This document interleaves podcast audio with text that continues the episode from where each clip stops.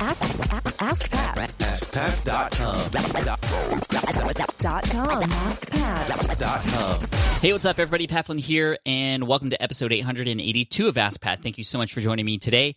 As always, I'm here to help you by answering your online business questions five days a week. We have a great question today coming in from Kelly, but before we get to that, I do want to thank today's sponsor, which is FreshBooks, an amazing company that has served me and over mm, uh, 3 million small businesses in helping us manage our business finances from keeping track of our income to our expenses to also invoicing. The invoicing features are really cool too. In less than 30 seconds, you can create an amazing professional looking invoice and you can even keep track of not only who has paid you but who has even yet to open those invoices uh, which is really handy if you want to get paid. So make sure you check that out. You can actually check it out for 30 days for free by going to uh, let's see freshbooks.com slash ask pat and just make sure you enter ask pat in the how did you hear about us section. All right now here's today's question from kelly This is Kelly Croy from WiredEducator.com. I'm a longtime fan of the Smart Passive Income. Ask Pat, and I'm now reading Pat's book, Will It Fly? I have a great question today that I think many listeners will benefit from. Pat, you are so inspiring that you've inspired all of us to do more than just one thing. We now have more than one website. Some of us are considering a second podcast. And I have to ask you, how do you manage more than one site or more than one podcast? I look at my week. Um, sometimes it's hard enough just to, to keep uh, the episodes coming each week on, on one podcast, but now I really find the need uh, to have episodes and, and start a new podcast and blog posts on each. And so I'm just wondering what tips do you have? Do you divide your week up? Uh, certain days that you work on Ask Pat and certain days you work on Smart Passive Income. I'm kind of wondering what your um, your schedule is, and are there any tools that you use to help you manage multiple sites? Uh, I followed your guide to start the Wired Educator podcast for teachers. It's been great. It's been wonderful. Now I'm thinking about adding a podcast to kellycroy.com. It's a page where I promote myself as a speaker and a writer. And I'm wondering on Libsyn, which you recommended in your guide to starting a podcast, uh, do I have to, I don't have to create a second account, but how do I set up a, a, second podcast within that? Well, anyways, that's my question. Um, every time I listen to an episode of the Smart Passive Income or Ask Pat, I get lots of great ideas. I end up buying domain names and and uh, jotting down things in my journal about new things that I want to start. But I really do want to start a second podcast, and I really do want to manage both of these sites and maybe more. How can I do it efficiently and keep production up? Thanks, Pat, for everything. You're awesome. Hey, Kelly, thank you so much for the question today. I really appreciate it. And congrats on getting to the point where you are ready to start adding new sites and or podcasts to everything that you're already doing. So uh, also thank you for mentioning my podcasting tutorial at podcastingtutorial.com, uh, which helps set you up uh, with your podcast, which I think is great. So I want to start at the beginning when it comes to adding more stuff onto your plate. We always have to remember that uh, when you are saying yes to something, you're also saying no to something else. And it's really important that when you are ready or you feel like you're ready to make sure um, that you have the capacity to add these new things onto your list. Uh, of course, you're already thinking about that since you're asking this question. But it's really important just to have a check in with yourself to make sure that is this something you want to do because you're just so excited about it, and uh, which is probably the case.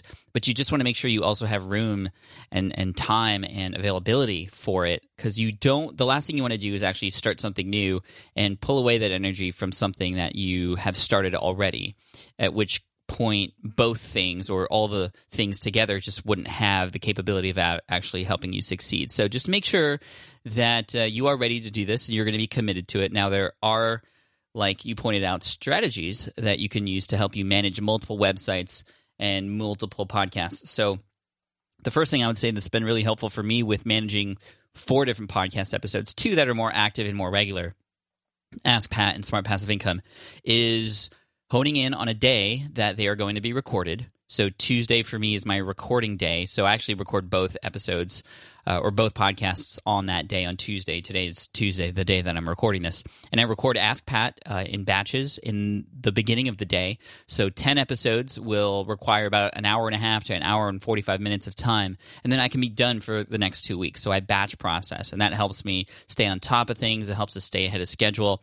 With Smart Passive Income, we record those ahead of time. So we're about a month and a half ahead of schedule for that and those get batch processed too, but in a different way. I don't record multiple episodes on one day, but I will record multiple interviews on one, one day, for example. And then my team, which is sort of the second part of this strategy, is uh, really important to helping me manage these things. So having a team on board to help you, to be a part of that system, to be a part of that workflow to make sure that uh, you can stay on top of things is really important because yes you could probably stretch yourself out to do more episodes more podcasts more blogs but you get to a point where you you will either stretch yourself so thin just think of like a, a, like anything that you stretch so thin right? It becomes weak in the middle right? You don't want that to be you. You're going to get to a point where you either have to make a decision to uh, just stop where you're at and, and just go with what you have or build out a team which i would recommend doing or you you burn yourself out and you don't want to do that. I've done that before. I know a number of people who have done that. You don't want to do that.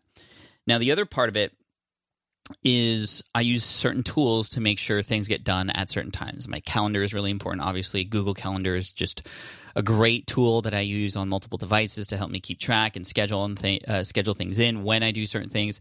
Uh, but there's another tool that i've been using recently that's been really helpful for managing different pieces of content on different platforms, and that is CoSchedule.